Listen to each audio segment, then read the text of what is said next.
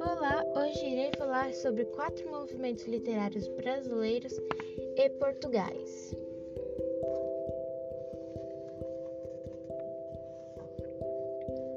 O trovadorismo é um estilo de época surgido na Idade Média.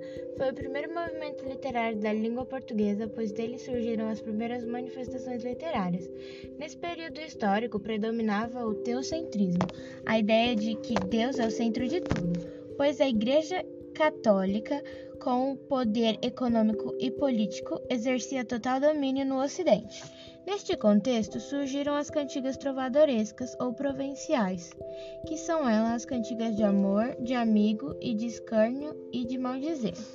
As cantigas de amor eram onde os cavaleiros se dirigiam à mulher amada com uma figura idealizada e distante. O poeta, na posição de fiel vassalo, se opõe a serviço de sua senhora, dama da corte, tornando-se amor em um sonho distante e impossível nunca, consegui, nunca conseguia conquistá-la, porque eles pertencem a diferentes níveis sociais. Essa relação amorosa vertical é chamada de vassalagem amorosa, pois reproduz as relações dos vassalos com seus senhores feudais. Sua estrutura é mais sofisticada. Cantigas de amigo. Nela, o eu lírico é uma mulher, mas o autor era masculino, devido à sociedade feudal e o restrito acesso aos conhecimentos da época que canta da época que canta seu amor pelo amigo, isto é, namorado. Muitas vezes em um ambiente natural e muitas vezes em diálogo com sua mãe e amigas. A figura feminina que as cantigas de amigo desenham é a da jovem que se inicia no universo do amor por vezes lamentando a ausência do amado, por vezes cantando a sua alegria pelo próximo encontro. Outra diferença da cantiga de amor é que nela não é muita relação suzerano versus vassalo. Ela é uma mulher do povo. Muitas vezes, tal cantiga também revelava a tristeza da mulher pela ida de seu amado à guerra. Cantigas de escárnio. Em Cantigas de Escárnio, o eu lírico faz uma sátira a algumas pessoas. A algumas pessoas. Essa sátira era indireta, cheia de duplos sentidos. As cantigas de escárnio definem-se, pois, como sendo aquelas feitas pelos trovadores para dizer mal de alguém, por meio de ambiguidades, trocadilhos e jogos semáticos, em um processo que os trovadores chamam de equívoco.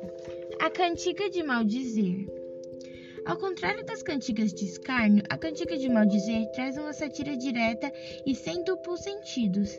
É comum a agressão verbal à pessoa satirizada e muitas vezes são utilizados até palavras de baixo escalão, como os palavrões. O nome das pessoas satirizadas podem ou não ser revelados. Contexto histórico. A Idade Média foi um período histórico que durou de 476 a 1453. A sociedade medieval estava dividida entre clero, nobreza e o povo. No entanto, a Igreja Católica era detentora do poder político e econômico no Ocidente. Nessa época, portanto, predominou o teocentrismo, a ideia de que Deus é o centro de tudo, no período medieval. A maioria da população era analfabeta. A escrita e as leituras estavam restritas apenas ao clero e alguns nobres. Os livros eram muito caros, pois a reprodução das obras eram feitas por copistas, e eles eram manus... e eles escreviam à mão. Além disso, devido à influência católica, a maior parte da arte produzida neste período era de cunho religioso. O Tribunal de Santo Ofício torturava e condenava à fogueira aqueles que se opunham ao que era imposto pela Igreja, porque eles pertencem a diferentes níveis sociais. O humanismo é um movimento literário de transição entre o trovadorismo e o classicismo, que marcou o fim da Idade Média e o início da Idade Moderna na Europa. Assim, é possível verificar nas obras literárias desse período uma mescla do velho e do novo modo de pensar da humanidade da época. Com foco na valorização do homem, ele se destacou com as produções em prosa, crônicas, histórias e teatros e poética, poesia palaciana, durante os séculos XV e XVI. Ele foi um movimento intelectual que se distanciou da influência das igrejas e do pensamento religioso. Em um sentido amplo, o humanismo visava valorizar o homem acima de tudo, contemplando os atributos e realizações humanas. Distanciamento das questões religiosas, nesse período foi possível realizar novas formas de estudo acerca da ciência e política. Humanismo em Portugal.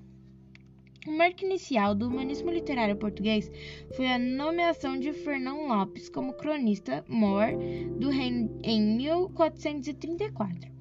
Esse movimento vai até 1527, com a chegada do poeta Sá de Miranda da Itália, quando começa o classicismo.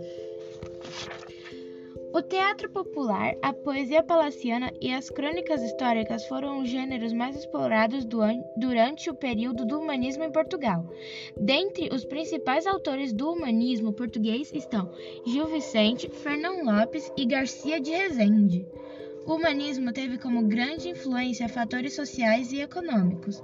Com a formação de uma nova classe social, a burguesia, os comerciantes começaram a repetir, não, a competir com os nobres e ganharam importância na sociedade. Além disso, com a expulsão dos camponeses pelos senhores feudais, houve um período de muita fome e doença, como a peste negra, que matou um terço da população da Europa.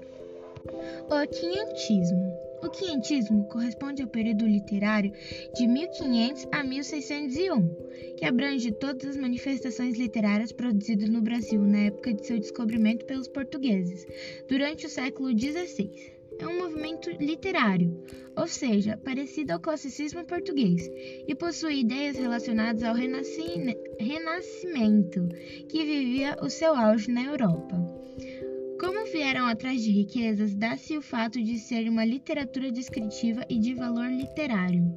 Note que, nesse período, ainda não se trata de literatura genuinamente brasileira, a qual releva a visão do homem brasileiro.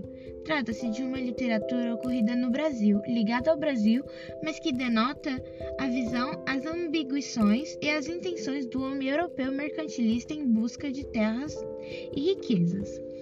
As manifestações ocorridas se prenderam basicamente à descrição da terra do índio ou textos escritos pelos viajantes jesuítas e missionários que aqui estiveram.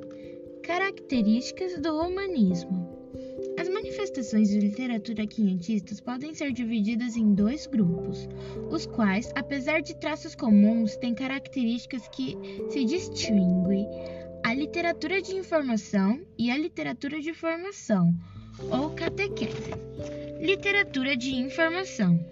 Estão inseridos nessa classificação os textos dos chamados cronistas, que relatam sobre o que viam na Nova Terra. Por isso, essa literatura por essa literatura informativa é também chamada de literatura de viagem, já que é composta por relatos de viajantes europeus ao território brasileiro.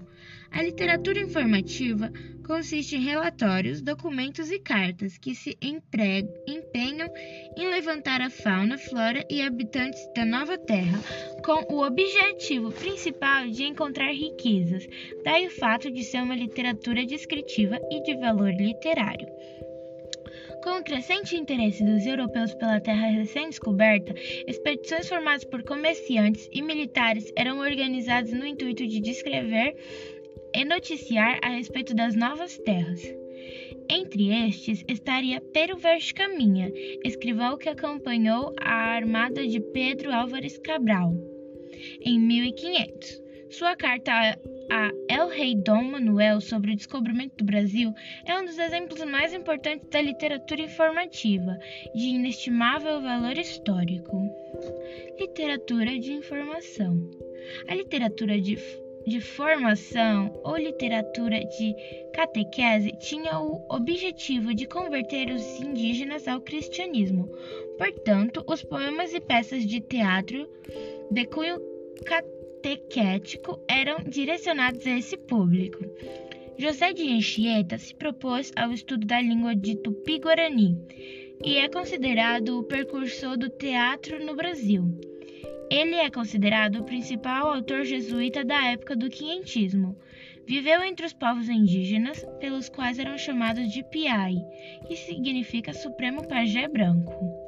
Foi o autor da primeira gramática do Tupi-Guarani e também de várias poesias de devoção. O classicismo. O classicismo corresponde a um movimento artístico cultural que ocorreu durante o período do Renascimento, a partir do século XV na Europa. O nome do movimento que marca o fim da Idade Média e o início da Idade Moderna faz referência aos modelos clássicos greco-romano. Entretanto, movimento cultural, não, enquanto movimento cultural, o Renascimento teve grande importância na sociedade europeia. No campo das ciências, foram as inovações desse período que possibilitaram as grandes navegações. Foi também nesse período que os grandes gênios como Leonardo da Vinci inovaram o campo da arquitetura e das artes plásticas. Inspirada nas ideias da cultura greco-romana, os artistas aliados à estética classicista cultivavam o antropocentrismo e o equilíbrio frontal. Em Portugal, Luís Vaz de Camões e Sá de Miranda destacaram-se como os principais representantes do classicismo. O primeiro notabilizou-se pelo poema épico Os Lusíadas, e o segundo por introduzir a técnica de composição de poemas em versos decassílabos.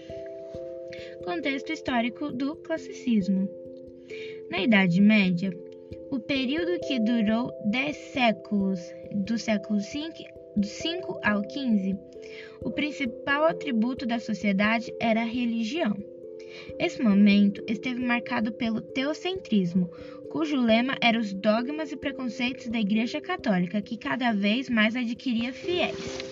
Assim, as pessoas que estivessem contra ou questionassem esses dogmas eram excomungadas, além de sofrer alijamento da sociedade ou, em último caso, a morte. O humanismo, que surgiu a partir do século XV na Europa, começou a questionar diversas questões, uma vez que o cienticismo despontava. Muitos estudiosos foram capazes de propor novas formas de análise do mundo e da vida que estivessem além do divino, ou seja, apresentavam questões baseadas na racionalidade humana e no antropocentrismo, homem no centro do mundo. O classicismo em Portugal. Em Portugal, o classicismo compreende o período literário do século XVI, entre 1537 e 1580. O marco inicial do movimento foi a chegada do poeta Francisco Sá de Miranda a Portugal. Ali, ele se inspirou no humanismo italiano, trazendo uma nova forma de poesia, o doce estilo nuevo, o doce estilo novo. Esse novo modelo estava baseado nas formas fixas de soneto, dois quartetos e dois tercetos, nos versos decassílabo e na oitava rima. No entanto, foi a partir de Luís Camões, Luís de Camões, um dos maiores poetas portugueses e da literatura mundial, que a literatura portuguesa ganha notoriedade. Sua grande obra, Os Lusíadas, é uma epopeia classicista onde ele narra a viagem de Vasco da Gama às Índias. Ela foi escrita em dez cantos e está composta de 8.816 verbos decassílabos em oitava rima, distribuídos em 1.120 estrofes. O classicismo de Portugal permaneceu até 1580. Então, pessoal, esse foi o conteúdo de hoje. Espero que vocês tenham gostado e agradeço a quem ouviu até aqui. Muito obrigada!